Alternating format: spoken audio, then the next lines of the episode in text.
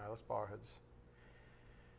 Dear Heavenly Father, thank you so much for this privilege, this wonderful privilege, this honor of gathering together as family this evening in the unity of the faith, Father. Thank you so much for the completed canon of Scripture. For this is the very wellspring where we find the mind of your Son, our Lord and Savior, Jesus Christ. Father, thank you for your grace and your love and your mercy and your patience.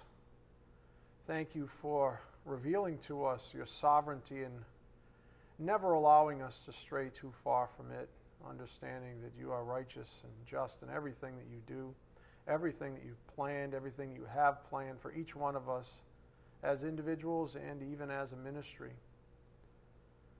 Father, we pray for those not able to be here with us this evening as members of the congregation. We want them to know that we are with them in spirit and that we would like to see their faces again as soon as possible. Your will be done, of course. We pray also for those still lost in this world, Father, and we're so grateful for the opportunity we might have in evangelizing them so that we might see them as brothers and sisters moving forward. We are most grateful and thankful, of course, for your son's work on the cross to cancel out that debt, to make an evening like this a reality. We do just ask for your blessings on this evening's message. May it be edifying for our souls. We ask this in Jesus Christ's precious name. By the power of the Spirit, we do pray. Amen. Again, why the apostles so encouraging? By grace they were prepared, part 43. Uh, one last time, go to Proverbs 4 5. Scott mentioned this on Tuesday. Anytime you review something this much, uh, it behooves us to listen up. Proverbs 4, verse 5. Obviously, a familiar passage by this point, I would hope. Spirit's had an awful lot to say about faith and wisdom. Uh, with the opening of each one of our lessons as of late, so hopefully we're nice and comfortable with this. Uh, and it's a, a, a, massive principle that we need to cling to. Proverbs 4 5 Acquire wisdom, acquire understanding. Do not forget nor turn away from the words of my mouth.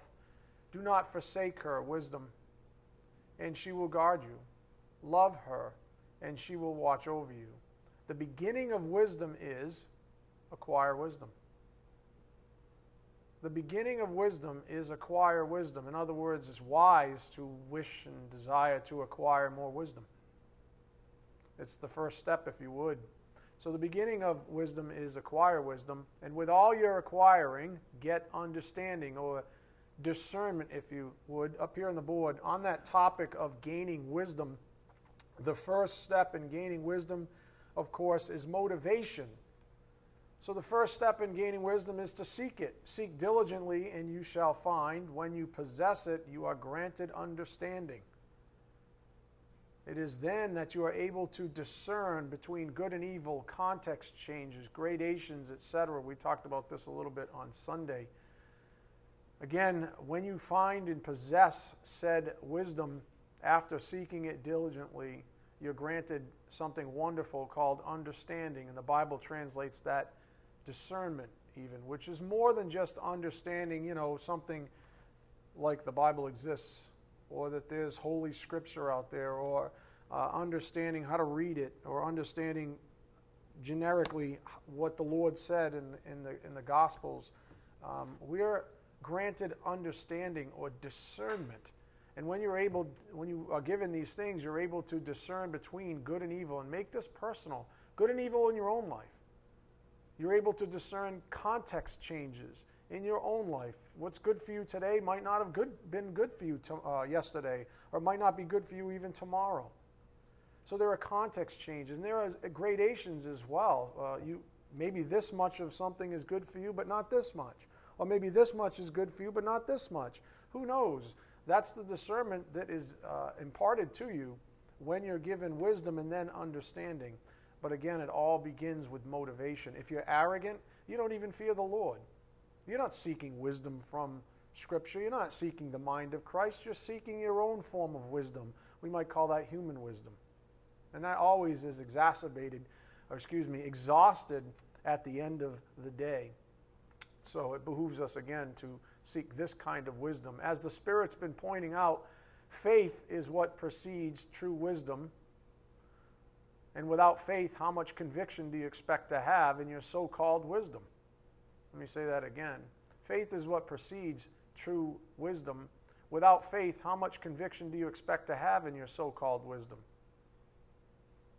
In other words, if you proclaim to know something, if you proclaim to understand something, if you proclaim to be able to discern things like good and evil, context changes, gradations, but you have no faith, how long is that going to last? How well is that going to hold up under pressure? Anybody want to raise their hand this evening and say there's no pressure in your life?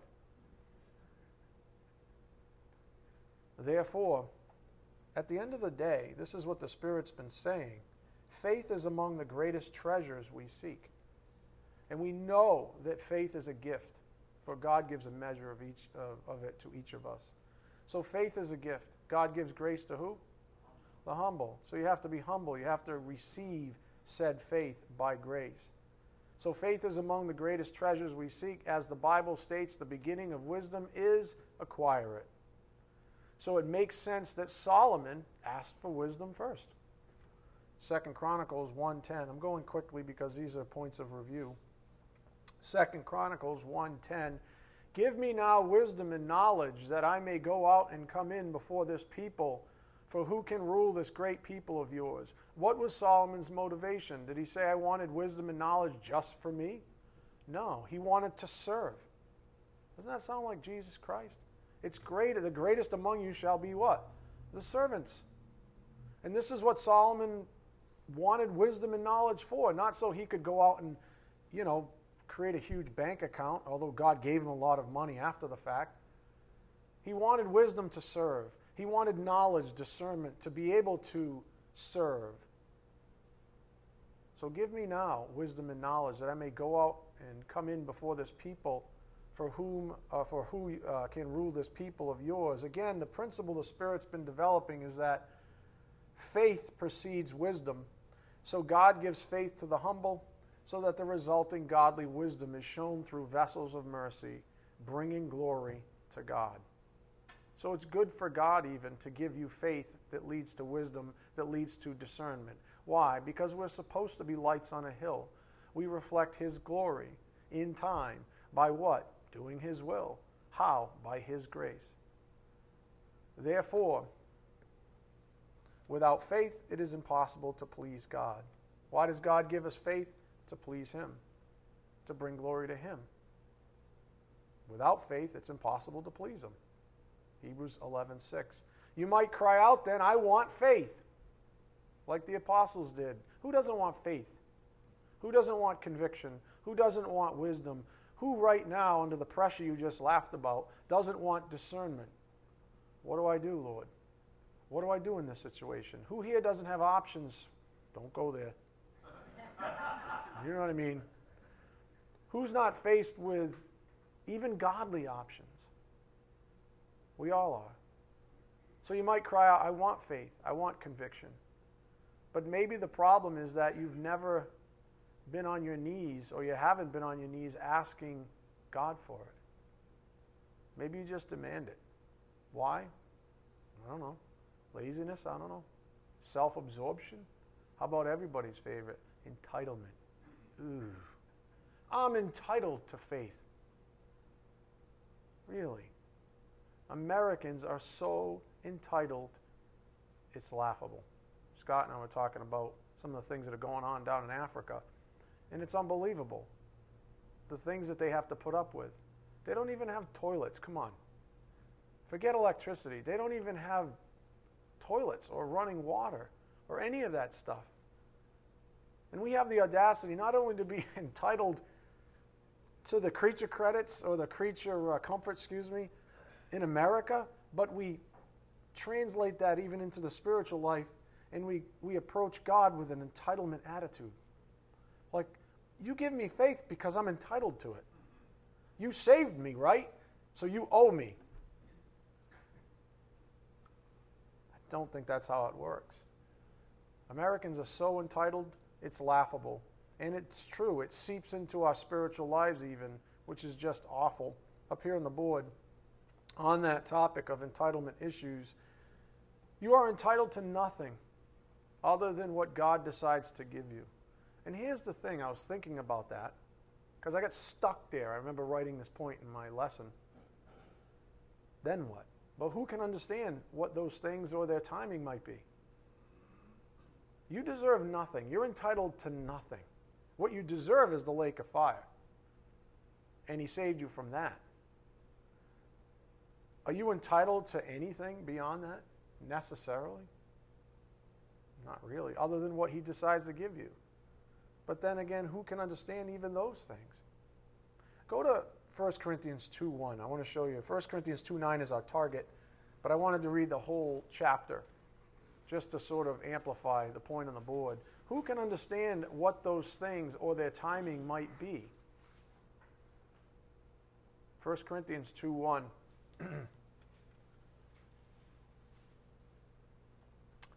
And when I came to you, brethren, I did not come with superiority of speech or of wisdom, proclaiming to you the testimony of God. That would be human wisdom in view there.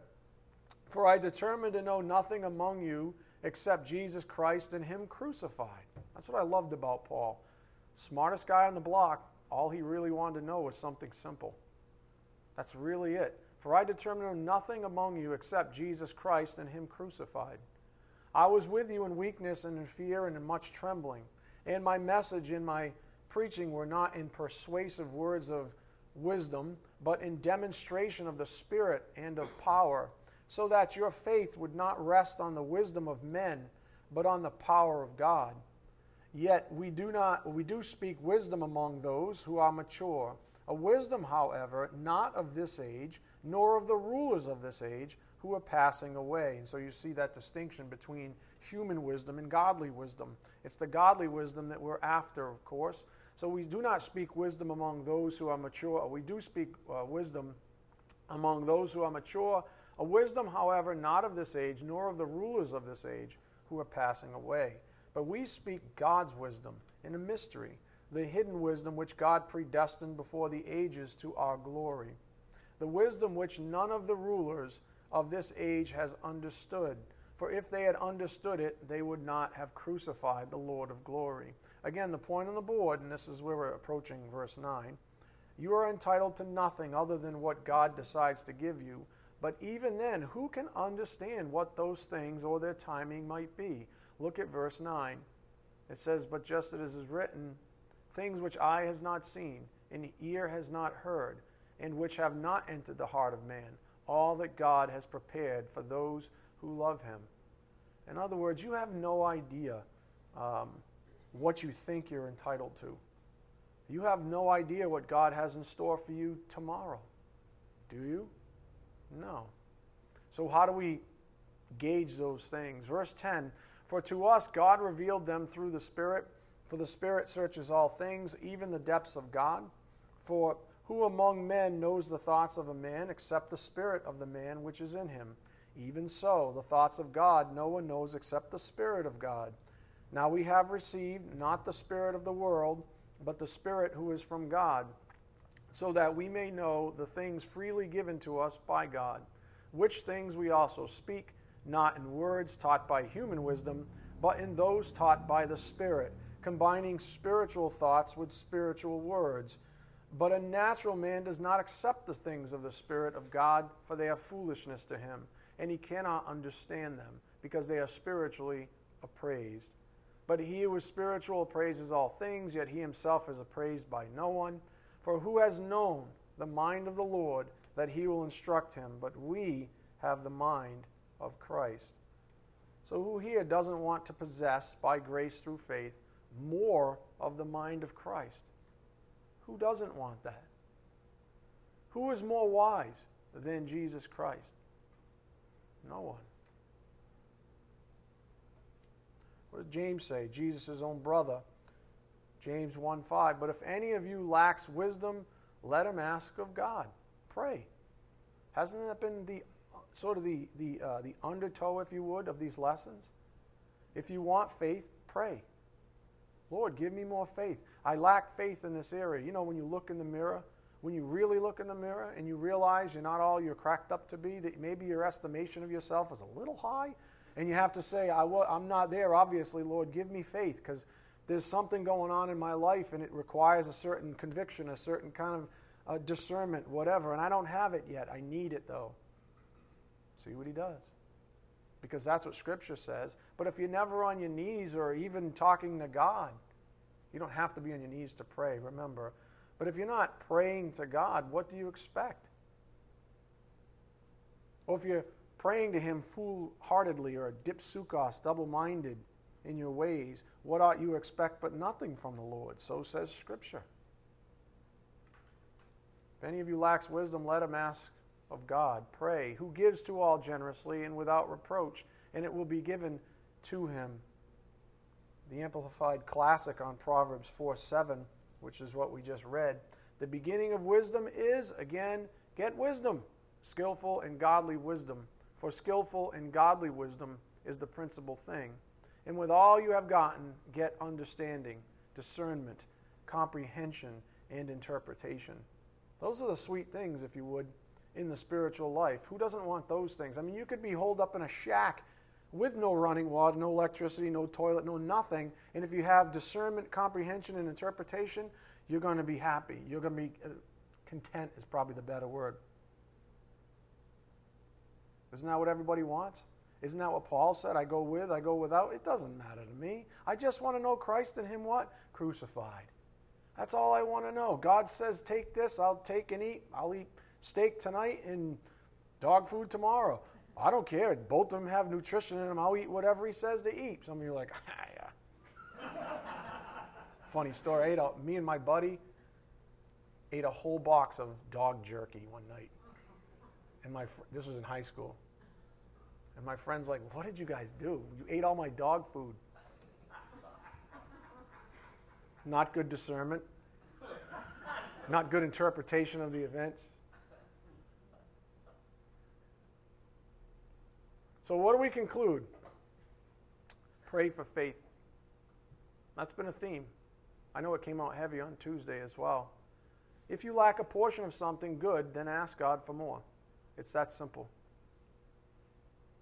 I don't know what's going on in your life. You don't know what's going on in mine. But if you lack something, pray for it. It's that simple. But remember, you must ask with proper conviction, beginning with a desire to possess that which is pleasing to God, even your motivation. Like Solomon, why did he want wisdom and understanding? So he could serve God's people. Why do you want wisdom and understanding? To serve yourself? Well, you might have a motivation problem then. But I've been praying, I've been going, yeah, but maybe God sees the heart and your motivation stinks. Maybe you're doing it for all the wrong reasons. Maybe you really don't have a heart to serve at all, or very little. You got a long way to go, in other words. I don't know. But I know what the Bible says. The Bible says if you lack wisdom, pray for it. Ask God for it. I didn't say that. The scripture says that. I believe you have to respect the Lord God enough to seek his good counsel, as Job understood it up here on the board. Job 28 28. And to man he said, Behold, the fear of the Lord, that is wisdom, and to depart from evil is understanding. Behold, the fear of the Lord, that is wisdom. Fear, respect. This takes us back to our primary course of study where we just ended the topic of faith and uh, wisdom being an offshoot of that and have transitioned to commitment. Here's our working framework. Again, I'm still going pretty good clip because these are all points of review. We've been studying what the apostles lacked. Why? So that we can relate to them firsthand. We, are, we learned very early in the series that there was nothing necessarily special about the apostles. They were just regular men uh, as far as the so called educated crowd was concerned, they were uneducated. They were, from their ivory tower, simpletons in a way. And um, we learned that very early on. There was nothing special about these individuals. What the apostles lacked was understanding, humility, faith, commitment, and power. We've done the first three. We're on the fourth. We'll get to power in a little bit. Here's a passage translation worth reiterating up here on the board. Proverbs 16, 1 to 2 in the Amplified. The plans and reflections of the heart belong to man, but the wise answer of the tongue is from the Lord.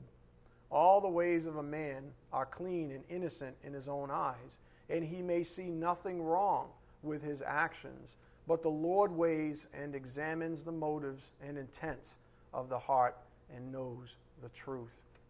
Therefore, on that topic of commitment, commit your works to the Lord, submit and trust them to Him, and your plans will succeed if you respond to His will and guidance. And on Sunday, God the Holy Spirit opened up the conversation a bit and He said, Listen, if you're going to walk in God's plan, if you're going to live this life, you have to be committed in every aspect to Him. It's not some pocket on Sunday or Tuesday uh, or Thursday nights. We shouldn't compartmentalize. In other words, uh, Romans 12:1 says, "Give your entire body a living sacrifice, because that's what's pleasing to the Lord. That's your spiritual form of service of worship to God." So, if that's the case, then in which to commit our works to the Lord, then guess what? Our entire lives ought to be committed to the Lord. Not just your time at church, not just your time at the soup kitchen, not just your, not there's anything wrong with those things, not just your time here or there on the street evangelizing, not just little pockets of time, everything. Remember, our God is a jealous God. Imagine if you were to put it in context, um, um, the greatest lover of all time, you just absolutely love this person. Uh, you'd be jealous if they turn their back on you. I don't know, 20 out of 24 hours a day? Would you not? Would you not be enraged if this person decided to turn their back on you and ignore you? Some of you had nightmares like that, right? Where loved ones are like, and you wake up angry? No? Oh, Nobody? Everybody's like, this guy's creeping me out, man. He's reading my mind. the whole idea is that your entire life is supposed to be committed to the Lord, not just pockets. And that, honestly, folks, listen, if there's one thing he's been teaching us, he's saying it's a lot easier to be all in. It's a lot easier to be like Paul, who said, All I want to know is Christ and crucified. I just want to be all in. It's way easier. Why? Because it's simple. If you play this game of, okay, I'm, I'm going to be spiritual for a little while, and then I'm going to be you know, carnal for a little while. And then I'm going to be spiritual, and then I'm going to be this guy. And then I'm going to do this, and I'm going to do I'm going to do the seesaw thing, and I'm going to juggle all these things in my life, and it's a catastrophe. It's a catastrophe. Why? Because you haven't committed your life to the Lord.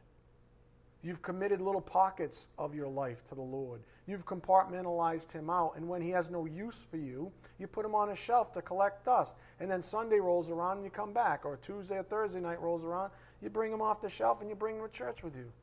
Like he's a little tote bag. Commit your works to the Lord. Submit and trust them to him, and your plans will succeed if you respond to his will and guidance. Solomon wrote those words of wisdom in the Bible, and as we've been learning, Solomon was the wisest man of his time. Now, as a quick side note, I wanted to do this on Sunday, but he didn't give me the leeway, so the next five minutes is just a little side note. I want you to think about Solomon for a moment and other individuals that are wise like him throughout history. And maybe in your own life, you have some wisdom um, to point to. I want to point something out to you, and for some of you, this will be reason to take pause. Let's read a passage uh, first and see if you see what I'm alluding to. Go to 1 Kings 4:32. 1 Kings 4:32. Again, just a little five-minute sidebar that uh, occurred to me from behind the pulpit actually on Sunday, but I didn't have the space to, to speak to it, so I'm going to speak to it now. First, uh, 1 Kings 4:32. and this is Solomon Again, talking about Solomon's wisdom, the Spirit, uh, the Spirit gave us some amplitude of that thing, just to prove to us how wise he was. He also spoke 3,000 proverbs, and his songs were 1,005. He spoke of trees, from the cedar that is in Lebanon, even to the hyssop that grows on the wall. He spoke also of animals and birds and creeping things and fish Men came from all peoples to hear the wisdom of Solomon, from all the kings of the earth who had heard of his wisdom. Do you see it? What do you see there? Let me, let me help you. Solomon's wisdom. True wisdom may begin with godliness through faith, but it isn't only limited to spiritual matters. In fact, when a person has the greater context of God's essence, wisdom regarding all earthly things locks into place also. In other words, look, when we talk about true wisdom, wisdom isn't just compartmentalized into spiritual matters. You also have wisdom about the world around you trees, plants, birds, the sky. There's nothing wrong with going to college and learning and becoming a meteorologist. There's nothing wrong in knowing an awful lot about the weather, let's say, and then attributing that and looking upon that in the light of the gospel truth of Jesus Christ, who's our creator. That's the attitude that he wants. That's how you're all in.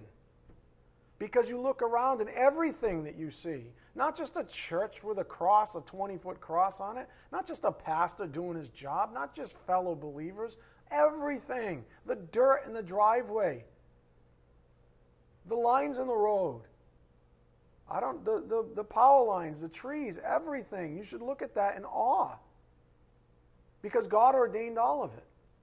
And that's what true wisdom looks like. And that's what Solomon had. Solomon could have looked at anything and had wisdom on it. So he wasn't just a spiritual giant like some people propose you're supposed to become, and that's the end of the road for the so called spiritually mature, which I don't, I'm really not that fond of that term, anyways.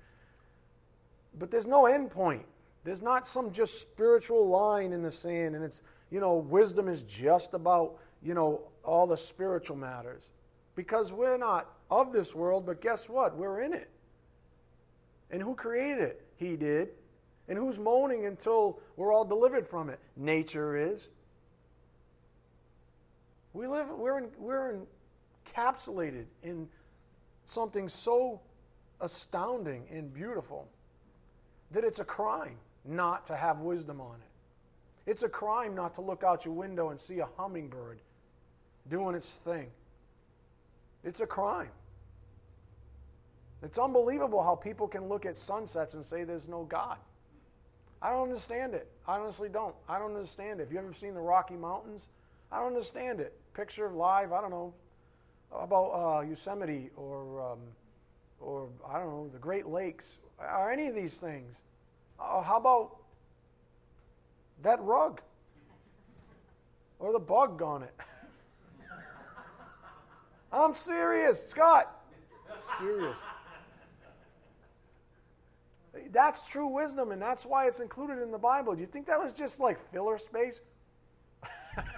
you know, the writer's like, oh, crap, I got to fill some stuff in. And he was wise about trees and animals. God, anytime, because I'm running out of space, I got to fill it. Give me this whole sheet. Oh, man.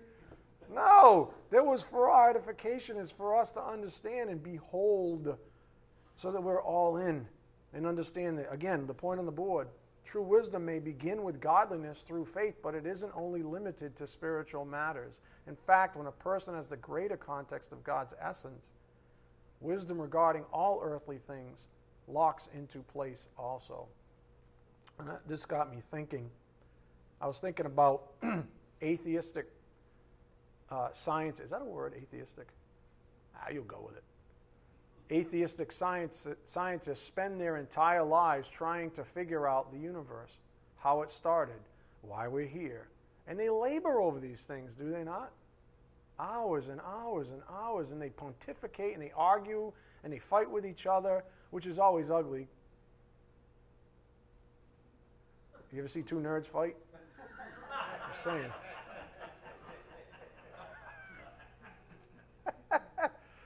Just saying being silly. So you got these atheistic scientists, they spend their entire lives trying to figure out the universe, how it started, and why we're here, et cetera, et cetera. Yet, here's the thing the simplest child of God can answer all those questions and never lose a moment of rest. Which is the wiser person? The idiot who spends their entire life? Or the little child who says, I already know all the answers. I know why I'm here. I know where the universe came from. I know how it started. What's wrong with you people? I thought you were smart. Who's wiser? See, it's not about intellect, it's about wisdom. Wisdom comes from what? Faith of a child. So, that little side note was just to broaden your perspective for whatever it was worth. And that if you read the wisdom books, even in the Bible, what you'll see is that the writers often wrote about earthly things and nature and understanding these things in the light of true wisdom. Man's folly. Most people seem to seek heaven or heavenly wisdom from an earthbound perspective rather than seeking earthly wisdom from a heavenly bound perspective. Does that make sense? Most people want to find God through creation. Someone was just telling me, was that you today? Yeah. Most people want to find God, uh, most people I've met, especially unbelievers, want to find God somehow through natural thinking, through creation, in other words. And they want to understand uh, heavenly wisdom through an earthbound perspective rather than seeking earthly wisdom from a heavenly bound perspective, a la Colossians 3. Think about that. I think we'd all be a lot better off if we just understood the point on the board. May I even suggest we'd all be more committed, even, to the Lord's purposes?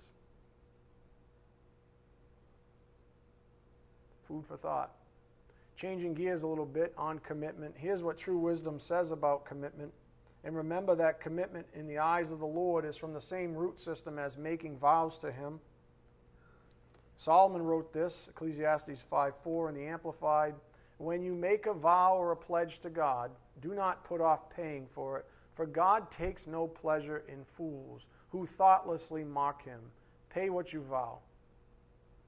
Be a man or a woman of your word, in other words. God takes no pleasure in fools who just vow to this and vow to that and say they commit to this or commit themselves to that, but their heart's not in it. Their motivation is wrong. They have selfish motivation, uh, what have you. God takes no pleasure in fools.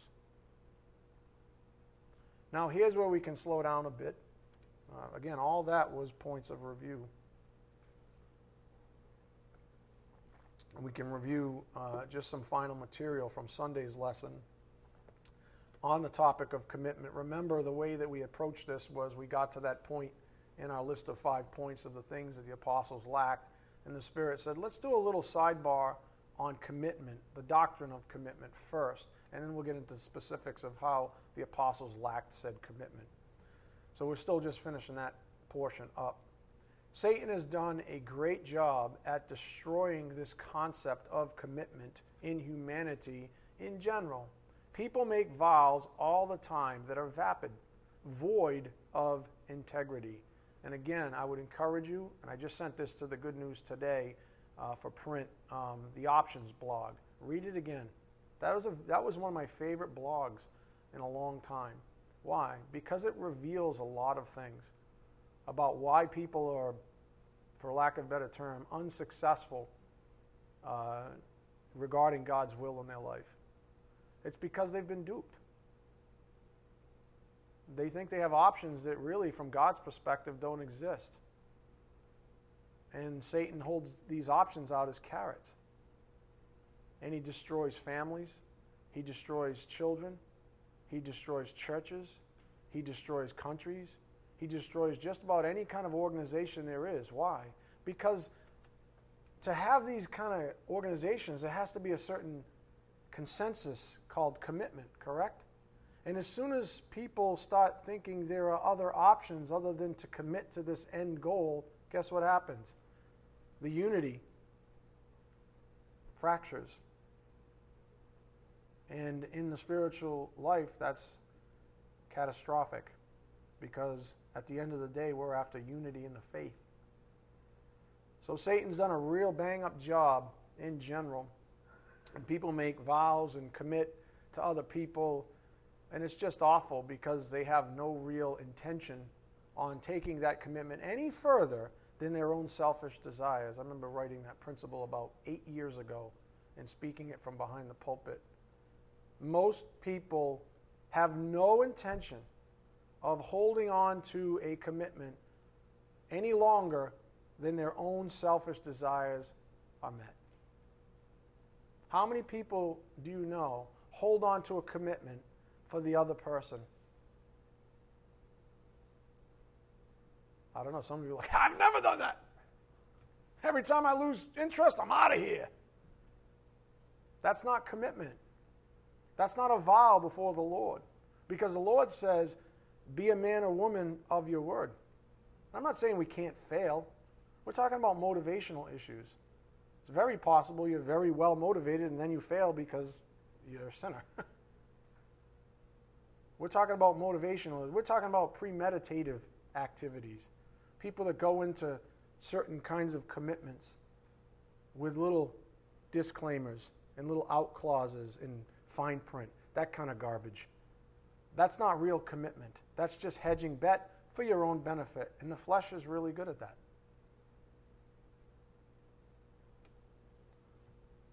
So, this echoes back to what the Spirit said earlier about being all in.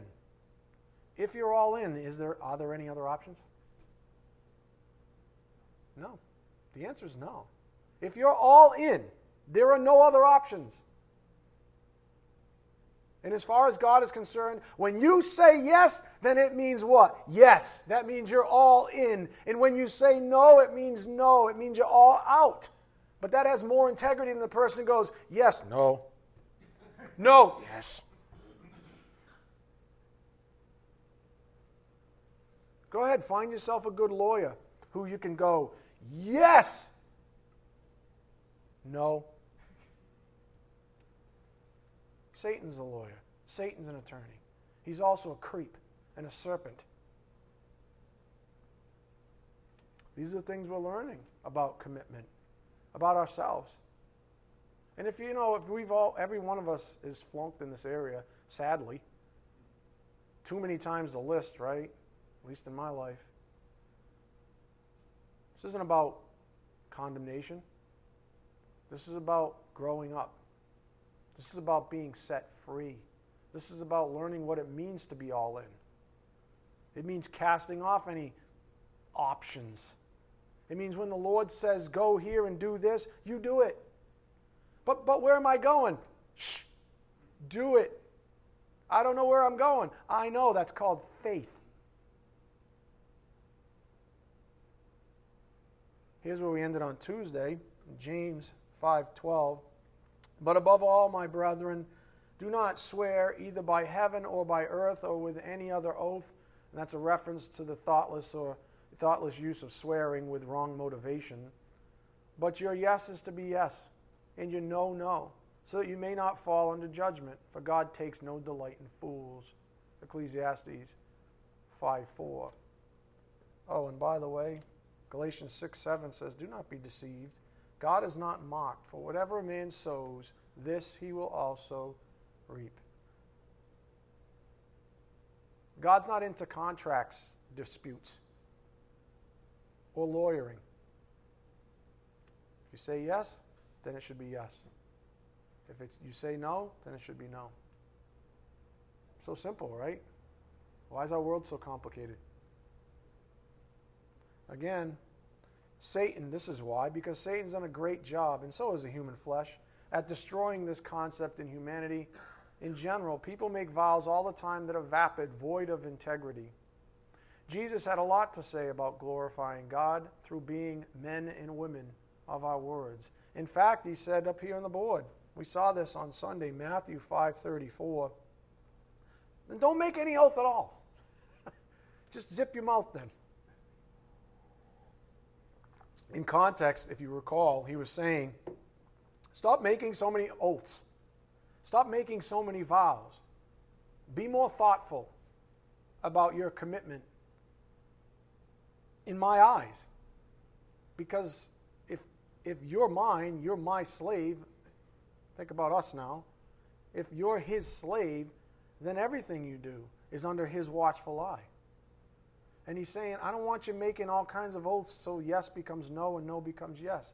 So just stop altogether with all this vomiting at the mouth.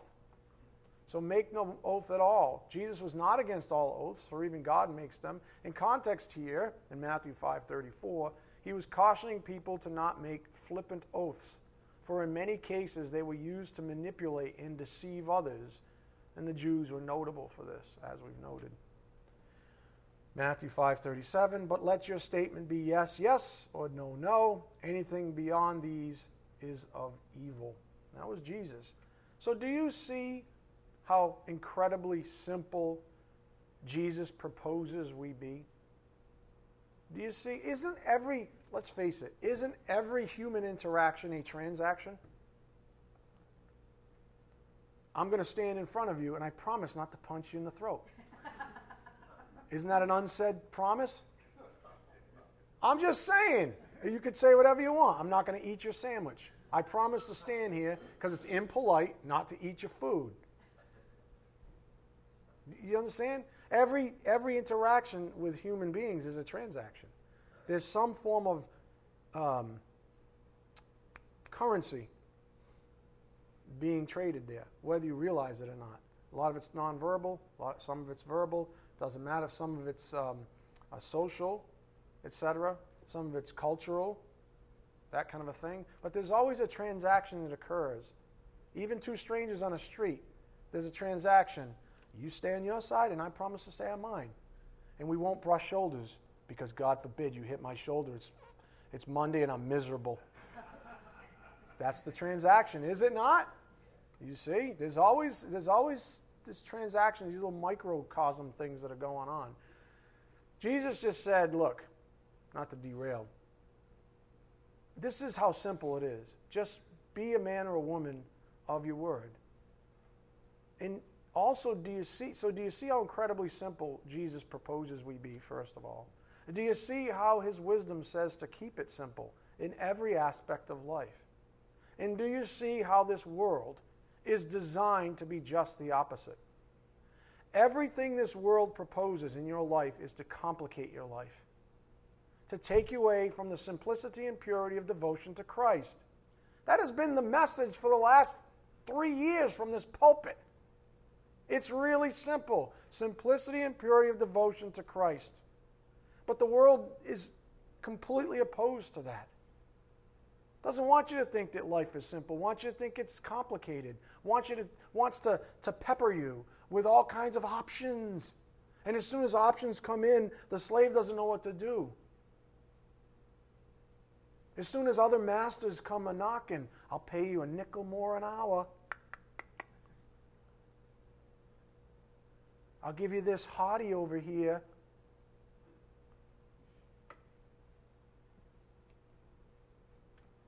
The world is designed to complicate your life.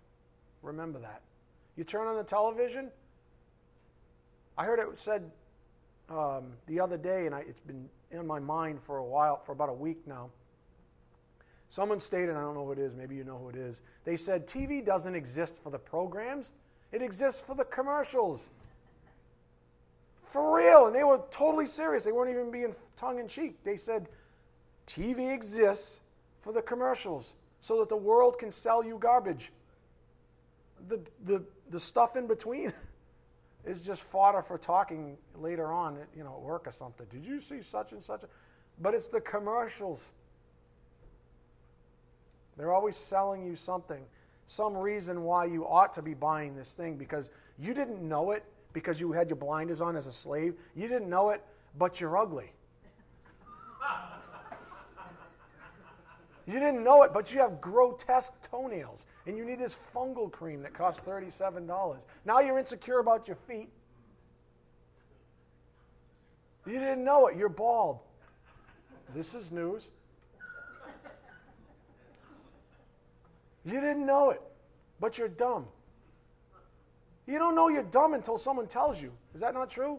How many people grew up poor and didn't know they were poor until they went out in the world and people like, Did you know you were really poor? Didn't even know until you just told me. Thanks a bunch. Now I'm insecure. I thought I was good. right? You know what I'm saying? Okay, how about racism? Little kids not racist. They don't they don't become racist until someone tells them to be racist. Did you know you're black? I didn't even look. I knew I was tanner than that guy, but who cares? Do you understand what I'm getting at? It's unbelievable. These, th- these are the things that complicate our lives. Who cares what color you are? Who cares how poor you are? Who cares? Jesus doesn't. I don't know. So consider your life right now. Just reflect. are you spiritually exhausted or just physically exhausted? Are you spiritually exhausted or just physically exhausted? Jesus said in Matthew 11:30, "For my yoke is easy and my burden is light." There's a difference, you see, so says the Bible, between spiritual and physical exhaustion. The Bible says to work hard as unto the Lord, for that is pleasing to him. So, at the end of the day, you will be undoubtedly tired from your labors. I mean, if you work hard physically, you'll be tired. Uh, otherwise, you might not be working that hard, I guess. I don't know. And that's a very good thing for many, many reasons, honestly. Not the least of which, up here on the board, idle hands are the devil's workshop. How about that? In other words, Jesus Christ said, My yoke is easy, my burden is light. He couldn't have been talking about hard labor. In that sense, he was talking about the ability to support you by grace spiritually. But what about hard labor? The Bible says you should work hard. Because if you don't, guess what? Idle hands are the devil's workshop. And, and there's no such thing, I'm convinced of this. Now, some of you are going to be like, just give me space before you go jumping up and throwing stuff. There's no such thing as retirement. We all say, this whole front row, all of a sudden you get cold. All the old people like, where you going with this, buddy? Yeah. Bill's like, I still got it. Taking my meds. There's no such thing as retirement. Let me explain. You might retire from a job. Okay, fine. Maybe, like we've talked about, you put away a little money, you can retire. Are you supposed to sit there and do nothing? Oh, or are you supposed to go out now, change hats, and go work for the Lord? Go evangelize somebody. Go spread the gospel. You cannot sit still because if you sit still, there's going to be trouble. I didn't say this. Go to 2 Thessalonians 3 6. Idle hands, definitely the devil's workshop. 2 Thessalonians 3 6. So you know you're supposed to work hard, or else there are real repercussions. I did not say this. This is not Pastor Ed postulating on your life or trying to convict you to go out there and get a second job or come out of retirement with a splash. Second Thessalonians, but you got to have your perspective correct. And I do believe that. And you think about that tonight. There's no such thing as retirement. I do not believe that at all. I don't think, I mean, I do believe that 100%. There's no such thing as retirement because you never really lay down. You're supposed to serve the Lord, right? And as you grow up in the grace and knowledge of the Lord, who's better equipped than to serve? In the spiritual realm, in the realm of helps, in the realm of prayer, in the realm of whatever. If all you can do because you're like Frank, hold up on a bed, is pray, then that's your retirement. But darn it, keep working. But work for the Lord now. Second Thessalonians, but more practical than that, we have scripture to get to. Second Thessalonians 3 6. Now we command you, brethren, in the name of our Lord Jesus Christ, that you keep away from every brother who leads an unruly life, and not according to the tradition which you received from us. For you yourselves know how you ought to follow our example, because we did not act in an undisciplined manner among you, nor did we eat anyone's bread without paying for it. But with labor and hardship we kept working night and day so that we would not be a burden to any of you. These are the shepherds. When necessary, they worked. Why? Because they didn't want to make, be stumbling blocks. Obviously, some of these people were weak. And they also wanted to show an example. This is what it looks like to work hard.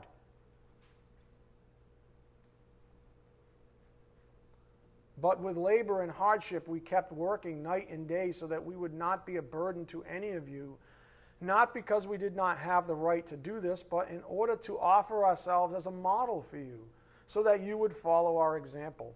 For even when we were with you, we used to give you this order If anyone is not willing to work, then guess what? He is not to eat either. Ouch! Now, to put that into perspective, willing is the key word there.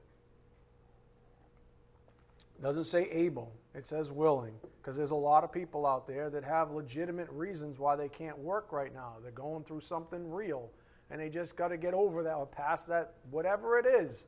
This is a willingness to work that person ought not to eat either.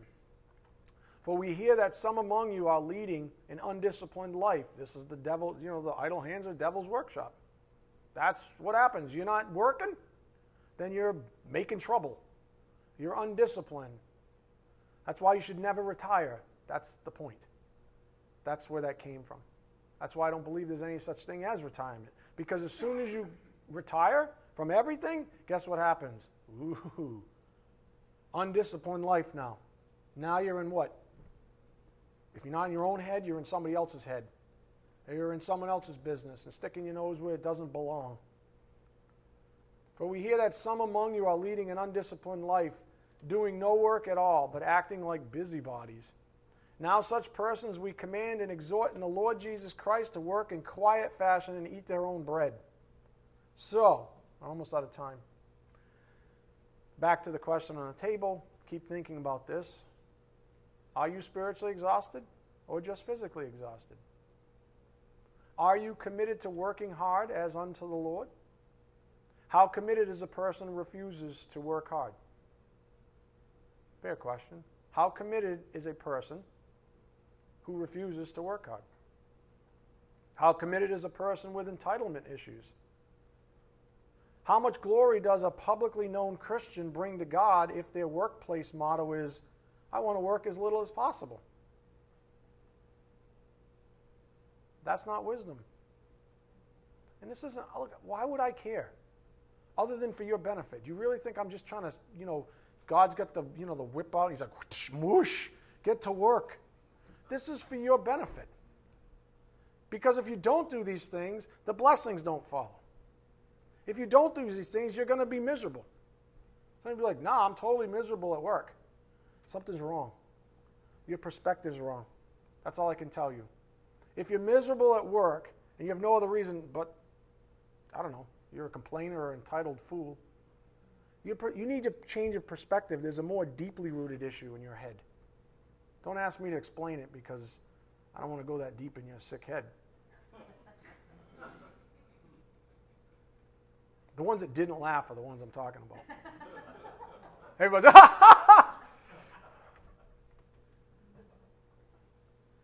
if your if your workplace motto is I want to work as little as possible, something's wrong. If I'm if I want to work as little as possible. Not able, want. If I just want to work as little as possible, something's wrong. And that's not wisdom. Now, I know for sure that human wisdom even adds to that motto with something even more perverse. I want to work as little as possible and make as much money as the person busting their hump over there.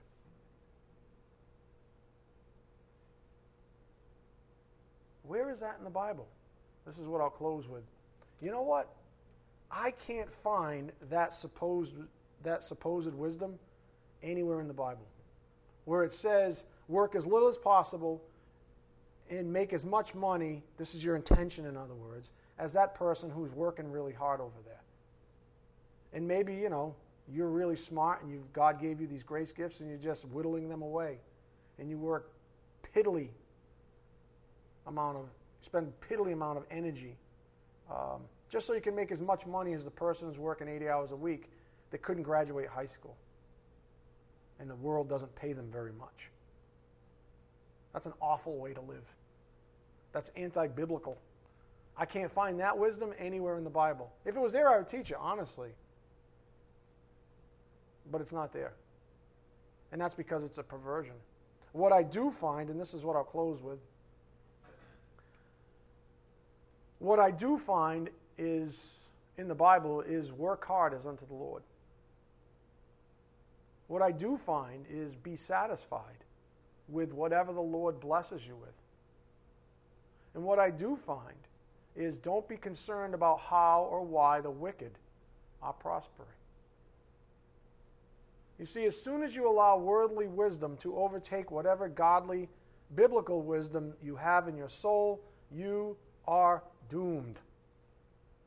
You are doomed. Once again, that is the crux of the blog I wrote recently titled Options. I even had a little parable in there. Remember? The guy in the field? Some of you are like, mm, oh, yeah, Pastor. I'm going to read that one. He keeps bringing it up. I guess I got to read it now. Last bit of wisdom lack of commitment. As soon as you think you can disobey the commands of the Lord God by no longer working as unto Him, you have chosen to depart from His gracious plan for your life. It's then and there that you've broken your commitment to Him. You are a slave, He is your master. He said, I want you to work hard as unto me. You're mine now. I redeemed you. I bought you out of the slave market of sin with my own blood. You're mine. I want you to work, and I want you to work hard as unto me. And I want you to commit to me. I want you to go to that job that mm, maybe it's tough. Maybe every day you do come home completely exhausted, but I'm the one who ordained it for you, and you know it. And you know it. And I want you to do it. And I want you to do it. I'm not asking you to smile. I'm asking you to do it as unto me, whatever that means. I want you to commit to me. And when you do that, I, I, I promise I will bless you out. But see, most people never make it that far. That's the point. Because they lack commitment. They don't have that perspective. They have God on a shelf somewhere, you see. They go to God on Sundays and Tuesdays and Thursdays, and then they run the rest of their life with their, the power of the flesh. And they wonder why they're exhausted in a completely downtrodden, depressed way. They wonder why they're fighting things like depression. I mean, I don't know what the, the stats are, but depression's really up, especially in our country. I mean, like way up. Something's wrong. But what I see is depression's up and an acceleration away from the Lord is down or is, is up as well. Commitment to the Lord is down, depression up. What do you see? People can't handle their lives anymore. They can't handle the pressure anymore. So they fold. Why? Because they're uncommitted. They lack commitment to the Lord. They have God on a shelf and then they have the rest of their life. And they're trying, oh, they're trying so hard to make it work. And they're wondering why they're completely exhausted, both physically and spiritually. Because they got God on a shelf, because they're not all in. Do you see there's a divide in their life? God's over here, this is my life. That's a tragedy. When you know the truth in the Word of God, when you know what Jesus meant when he said, My burden is light, my yoke is light, my burden. My yoke is easy, my burden is light. You know what I meant.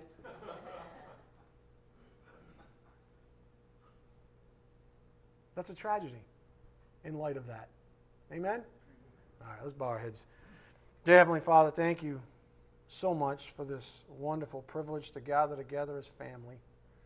Thank you for always being honest with us and forthright Thank you for never, never letting us escape with excuses or walk out of here with anything but the truth. Father, sometimes it stings, sometimes it's just so wonderful and sweet. Whatever it is that you've ordained for our lives, Father, we, we ask for the faith and the wisdom to accept it, which is always goodness. Father, we just pray for traveling mercies as we take these things out to a lost and dying world. We ask these things in Jesus Christ's precious name. By the power of the Spirit, we do pray. Amen. Thank you.